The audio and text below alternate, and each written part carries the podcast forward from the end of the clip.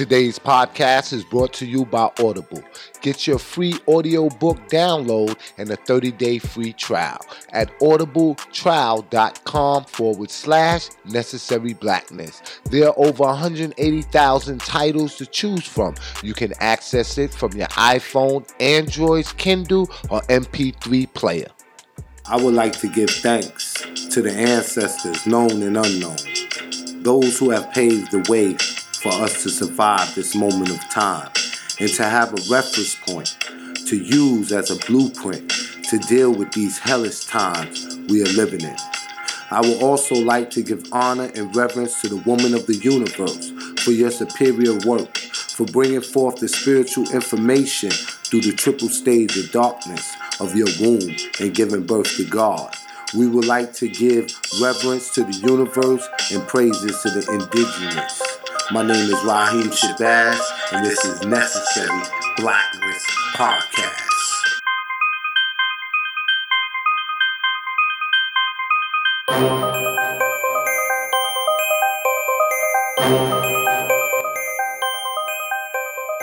Necessary Blackness Podcast, every Wednesday at six p.m. with award-winning journalist and filmmaker Raheem Shabazz.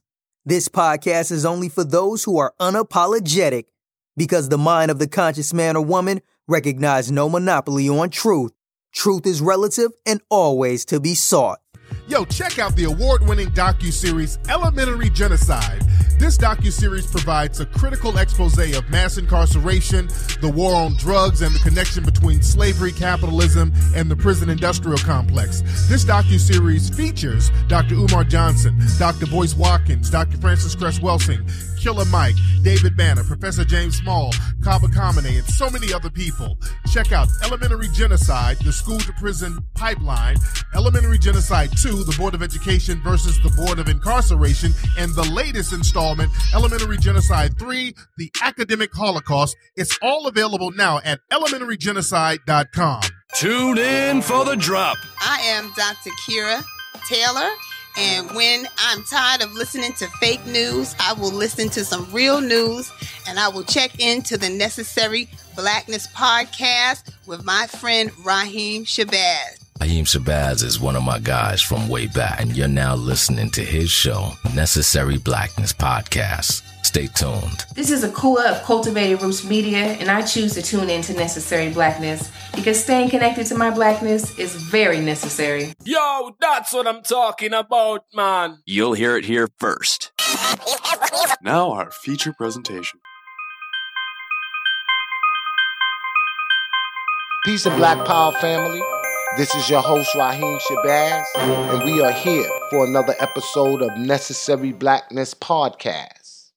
And I want to take this minute real quickly before we get into our topic of discussion to talk about the Blue Lives Matter bill that was voted on in the House and got passed with three hundred eighty-two to thirty-five votes.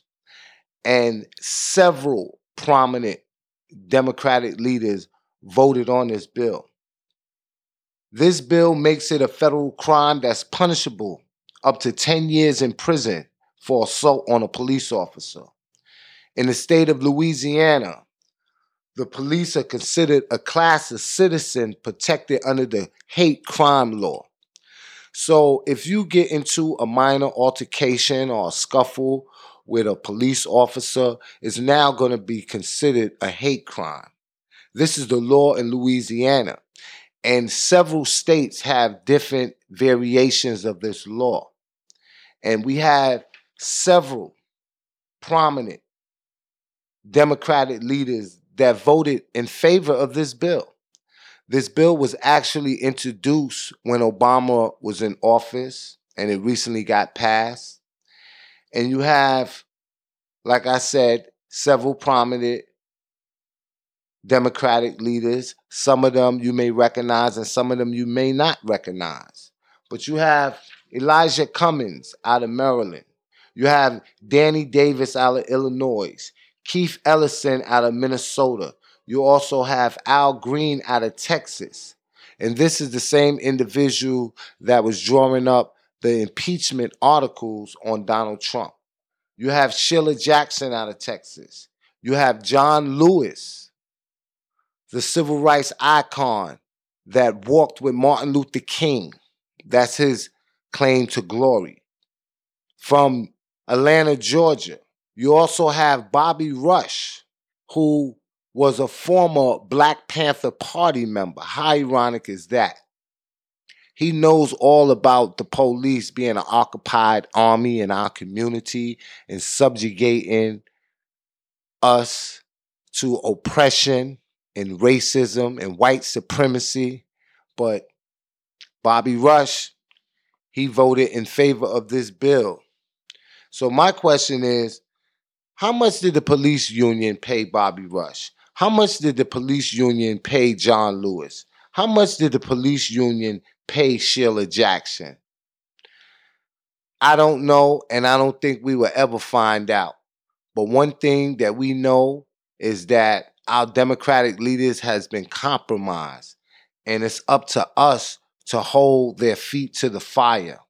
And this is not just the first bill that they voted on that goes against our best interests. There's another bill that deals with bank deregulation that was just passed in the Senate. And thirty-three House Democrats voted in favor of this bill. And this particular bill deals with Consumer Protection Act and the Wall Street Reform. I think it's called the two thousand ten Dodd-Franklin bill. And the passage of this bill is a disaster to all Black homeowners. So if you're in real estate, business, mortgage, home insurance, then you need to hold these Democrats accountable during the time of election. No longer should the Black vote be taken for granted. No longer should they feel that we have allegiance to this party just because they are Black, because we know that there are Black faces in high places that does nothing to push us forward so that we receive freedom, justice, and equality. Now, family, the next story I want to talk about is the situation concerning our brother, Gregory Vaughn Hill, Junior And Gregory is from Fort Pierce, Florida. And he's a thirty-year-old African-American who was fatally shot by a white sheriff deputy who was responding to a noise complaint. And it's alleged that Mister Hill was playing his music too loud. Police responded. Um, some words was exchanged. You know, they was banging on his uh, garage door. He opened up his garage door. Some words was exchanged. He closed his garage door.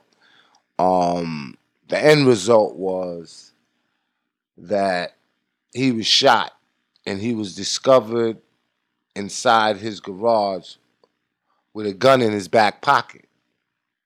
But in the police report, the sheriff indicated that when they had the confrontation and they was arguing, that he shot him three times because he was holding a gun during that confrontation. But the crime scene and the autopsy tells a different story. No charges were brought against this officer. So in a civil trial that recently took place, the jury found the sheriff, his name is Ken Mascara, they found that he did not use excessive force, but was slightly negligent. I don't know what the hell that means. It's either you did or you didn't. So just that alone makes you wonder about this case. And the end result was the jury awarded four dollars in damages and two dollars for each of his children, and one dollar for funeral expense. This is the travesty of justice that a Black man receives in America when he's shot by these suspected white supremacists. And this is a case that a lot of people have been talking about. How can a man be shot dead, and the gun is in his back pocket. But more so than that, a lot of times we feel that we can seek justice in a civil court and the family will get um, monetary damage, which they should. Um, from my understanding, this man had a fiance and um, he had several kids. I think it was two daughters. It might have been three. I'm not sure. Um, but this article is in the New York Times. But to award them one dollar each is disrespectful. To not render a just verdict is more disrespectful. And I'm going to look more into this case, but I can almost guarantee you that the makeup of the jury consisted of old white people that retired in the Sunshine State of Florida.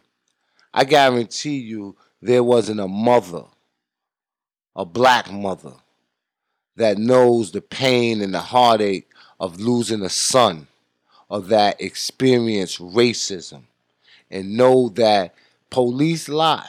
We see it time and time again on national news. We see it in our daily lives. We see it on social media. But for some reason, there was a verdict rendered, and they awarded this family four dollars in damages. two dollars for each of his children and one dollar for funeral expense. This is America.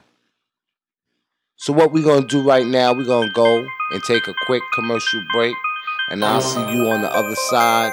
This is Necessary Blackness Podcast, and my name is Raheem Shabazz.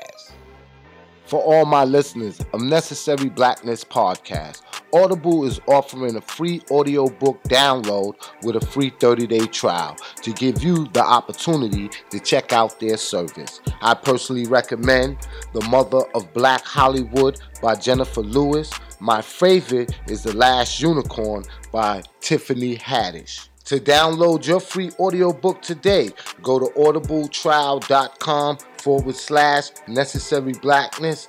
Again, that's audible trial dot com forward slash necessary blackness. Peace, family. This is Tyreek from Naggers Footwear, the first African pride sneaker. We have the Nat Turners, the Marcus Garveys at sneakers customs dot com. Stop on over, get your sneakers and stride with pride. Elementary Genocide provides a critical expose of mass incarceration, the war on drugs, and the connection between slavery, capitalism, and the prison industrial complex.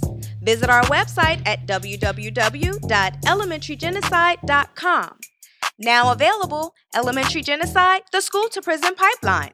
Elementary Genocide two, the Board of Education versus the Board of Incarceration. And the newest release, Elementary Genocide three, Academic Holocaust. Log on today to purchase your very own three-set docuseries. Necessary Blackness Podcast is independently owned, and we do not accept sponsorship dollars from corporations. We are supported by the people such as yourself, who know that in war, the first casualty is the truth. We are at war with racism and white supremacy. We must continue to tell the truth. Support us by purchasing your Necessary Blackness t-shirt by sending an email to necessary blackness podcast at gmail dot com. This is Shelley. When I'm not in the gym, I'm checking my son out on his podcast each and every Wednesday at six p.m. Make sure you check out Raheem Shabazz. Yeah, this is Professor Ed Garnes, founder of the wonderful From Afros to Shell Toes and Sweet Tea Ethics. When I am not spreading liberation theology throughout my classrooms as an African-centered therapist, I am chilling with my homie, Raheem Shabazz, on the Necessary Blackness Podcast. It's essential. Yo, that's what I'm talking about, man. You'll hear it here first. Peace and power, Black family. This is your host, Raheem Shabazz, and we are here for another episode of Necessary Blackness Podcast. And we have a special guest for our second part of this episode. And our special guest is Joel N R. Powell. What's going on, Black man? How you doing? I'm good, brother. I'm good. Glad to be here. Glad to be in Atlanta. Glad, glad to be a part of this podcast and all that good stuff. Absolutely. Uh-huh. And for those that don't know, Joel is from Canada. Toronto, to be Pacific. And to give you a little brief history on the brother, he started out in the music industry as a disc jockey, and he built the Ninja Rider sound brand. And as his fan base grew, he went on to host over two hundred promotional mixtapes that circulated throughout North America, the Caribbean, and Europe. He then decided to use his entrepreneurial skills as a graduate of Humber, the business school. And that culminated into him penning his book that we're going to discuss. And the title of that book is called Black Empowerment and Minority Issues. So, Joel, tell us a little bit about your book. How did you conceive the idea? And for those that are interested in purchasing the book, what they can take away from when they read this book. Well, the the whole premise of the what the book was based on the fact that being from Toronto, Canada, a lot of people don't know that Toronto, the part where I was from, that I am from, is uh, one of the most roughest neighborhoods in Canada, period. You know, mm-hmm. area called Jane and Finch, and the next area called Rexdale. And when you grow up in those areas, man, it's like, it's survival of the fittest. You know, it's like you have to, it's like basically as you, you're growing up in those communities, you have to know what you want to do with your life. If you don't know what you're going to do with your life, life will pick something for you. And usually what life picks, you ain't going to win in that battle. So what happened with me was I was DJing because I learned about the music industry from my father. You know, my father's Jamaican, man. My mother's Trinidadian. And I watched my dad playing records as I was growing up. He wasn't doing it professionally, but he had a lot of records and the equipment. And I just, I just got caught up into that. So by the time I hit my teens, I was DJing and playing out, doing weddings, birthday parties, and all that. And I built a good fan base.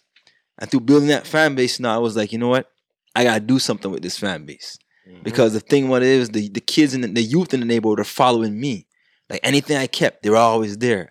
And I brought, I was bringing communities together, but it went for, it made a turn for the worse because the community started getting violent. And it was almost as if like all these kids were, look, were looking at like, yo, they're following the music at the time. And at the time, reggae music was getting violent. Mm. And I was basically just playing music, but it was creating the wrong atmosphere. I was doing it because I liked playing music, but the kids were looking at like, yo, they need to follow what these guys were saying on this record. So I was like, no, I got to switch up this premise.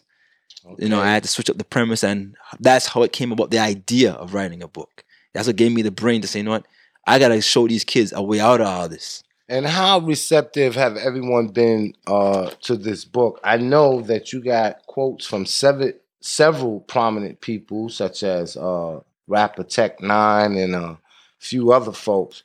But overall, what have been the uh, perception and reception of this book? You know, this book changed the paradigm of my life. I never thought it would have happened so fast. It's like one minute you're a D J, and all of a sudden, oh, I'm getting invites to meet prime ministers because of this book. Mm. I'm getting invites to meet mayors because of this book. It's like the whole scope that's changed because it was like, to be honest, a lot of people used to tell me that, how often do you see a black man writing a book? And at my age too, it was like, how often I see a black brother writing a book, especially a book about this, yeah. you know, about empowering us as a people and uplifting us. You may see an a little gangster story or, you know, some some science fiction stuff, but I was writing about issues that were happening in the community. That's right, you know, issues that are affecting our community. Yeah. And we're going to speak about some of those issues, but you spoke to us and you told us how you raised the prominence and um.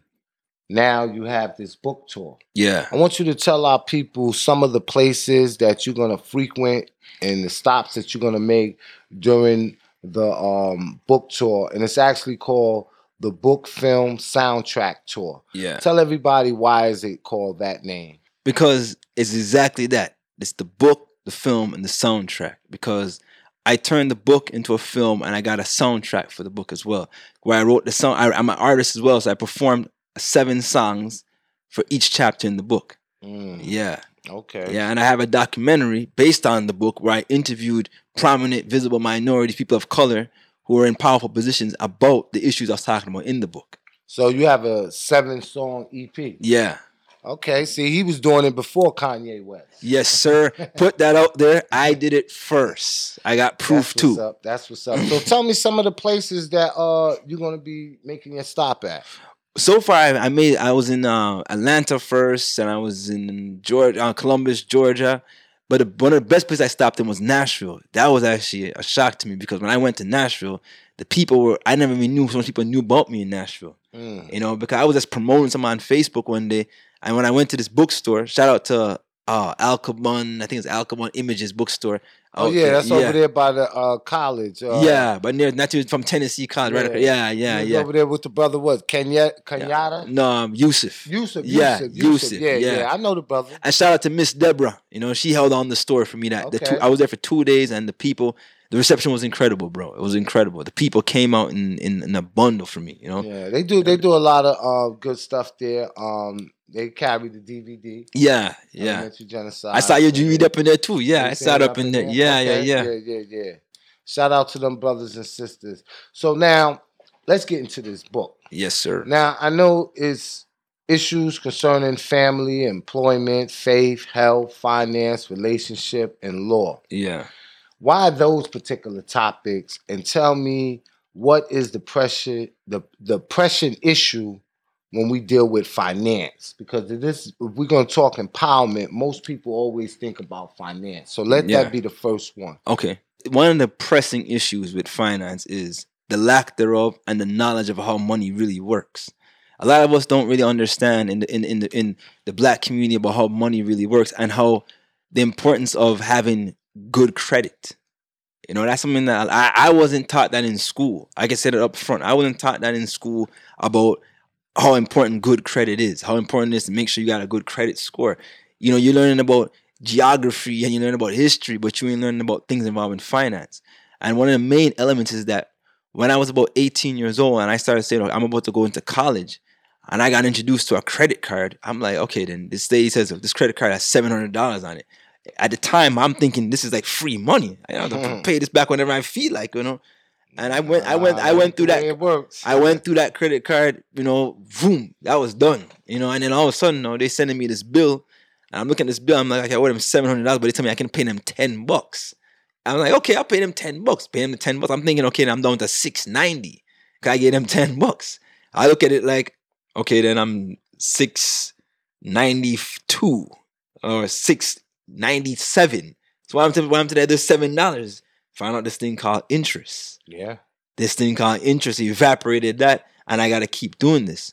And then you have some credit cards that actually have you pay based on how much money you spent already. Exactly. In yeah. addition to a maintenance fee. Yeah. You know, you might annual have fee. A monthly dollar yeah. maintenance fee for mm-hmm. every month. Yeah. You know, so yeah, you have to be very careful with these credit cards. Exactly. Unless you got that A one credit, you know, um, yeah. you're in the seven hundred, eight hundred club. Yeah, yeah.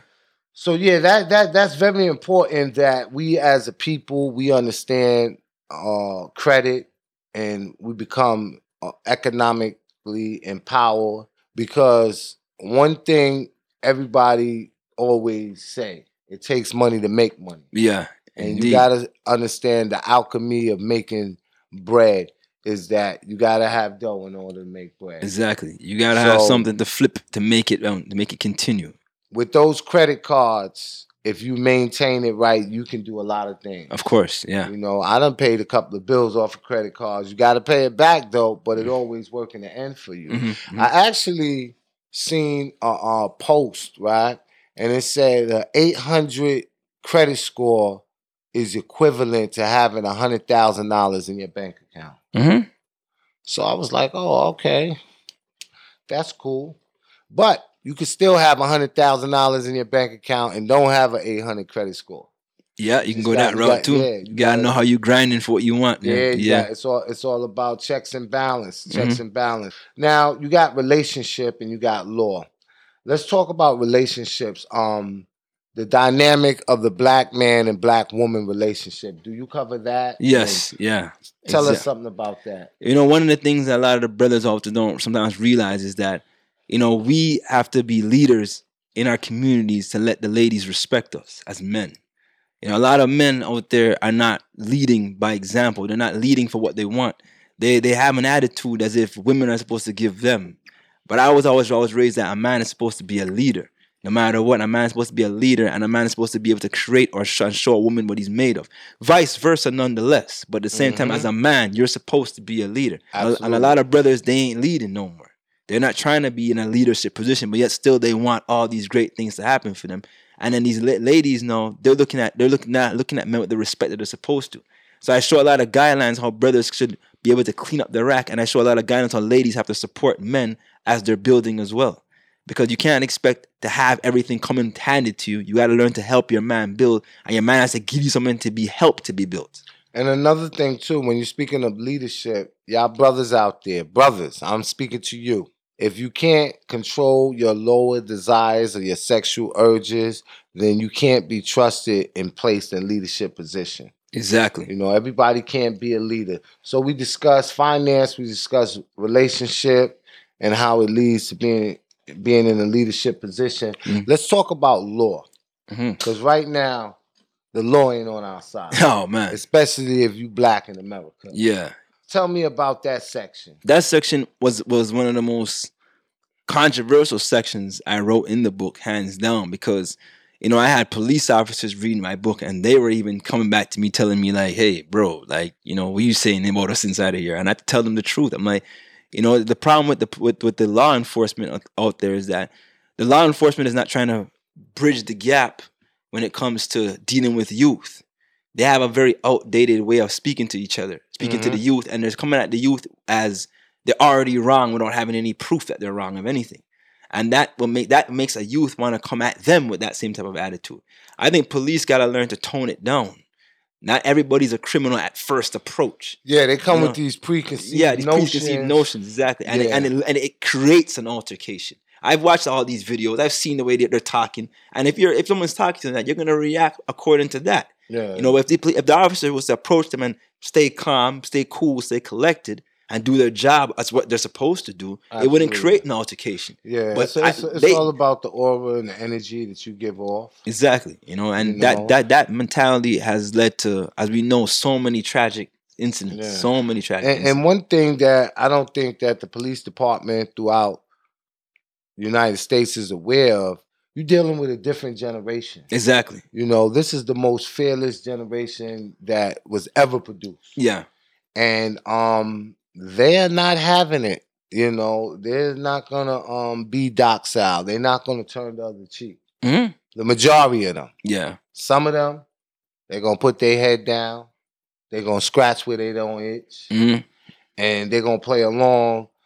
But the majority of them, they ain't having it. And um, I think that um, as soon as they learn to respect the youth and approach them in that respect, and know who you're dealing with, then things would be a lot better.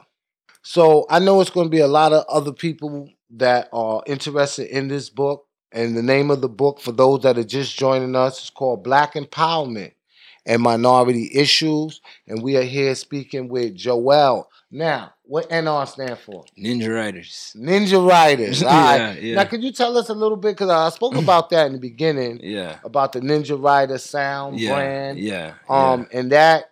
Mm-hmm. put you in the position to where you at today. Yeah. Can you tell us a little bit about um, Ninja Riders? Ninja Riders is a sound system. Like in the American people call it being a disc jockey. Yeah. Jamaican people call it sound system. That's what the big speaker is. Yeah, exactly. That's what we used to do. That's yeah. what I came up doing, playing sound system. So when y'all play sound, you know, it's a different world. It's more like you have to, you have a fan base that literally follows you. Mm-hmm. Like you going anywhere, these people are following you. Like, yeah. like, like they think it's a parade after a while. And I had, I was doing that like that. Then I had the speakers. The, I still have all them stuff. Yeah. Yeah. And that's what gave birth towards the movement, because my favorite dancehall reggae artist is called Ninja Man. Oh, okay. Yeah, I'm and that's with Ninja yeah Man. Ninja Man. And at the time, I was I was basically like this. Not a lot of people know this, but I'm a huge Ninja Man fan, but I'm also a huge N W A fan. Yeah. I see, I you know see you mentioned N W A in your book. Yeah, yeah. yeah. Okay. I'm a huge Eazy-E fan. Huge Eazy-E fan. From an entrepreneurial standpoint, I always respected what he did as an entrepreneur. So I basically was like, I basically built Ninja Riders almost like the way he built N W A. Oh, okay. Yeah, I had the, I had like, I was basically him and I had everybody holding their position down, and that's how we built the whole Ninja Riders brand. So it was like, it was like basically originally Ninja's Riding Team, but then I shortened it to Ninja Riders. Oh, okay. Yeah, all right, yeah, all right. So, ladies and gentlemen, make sure y'all support that Ninja Rider brand. Make sure y'all support Black empowerment and m- minority issues. Mm-hmm. And for those that want to follow you and get in contact with you on your various social media networks, how can they get in contact with you, brother? My social media is easy. It's Joel N R. Powell for everything.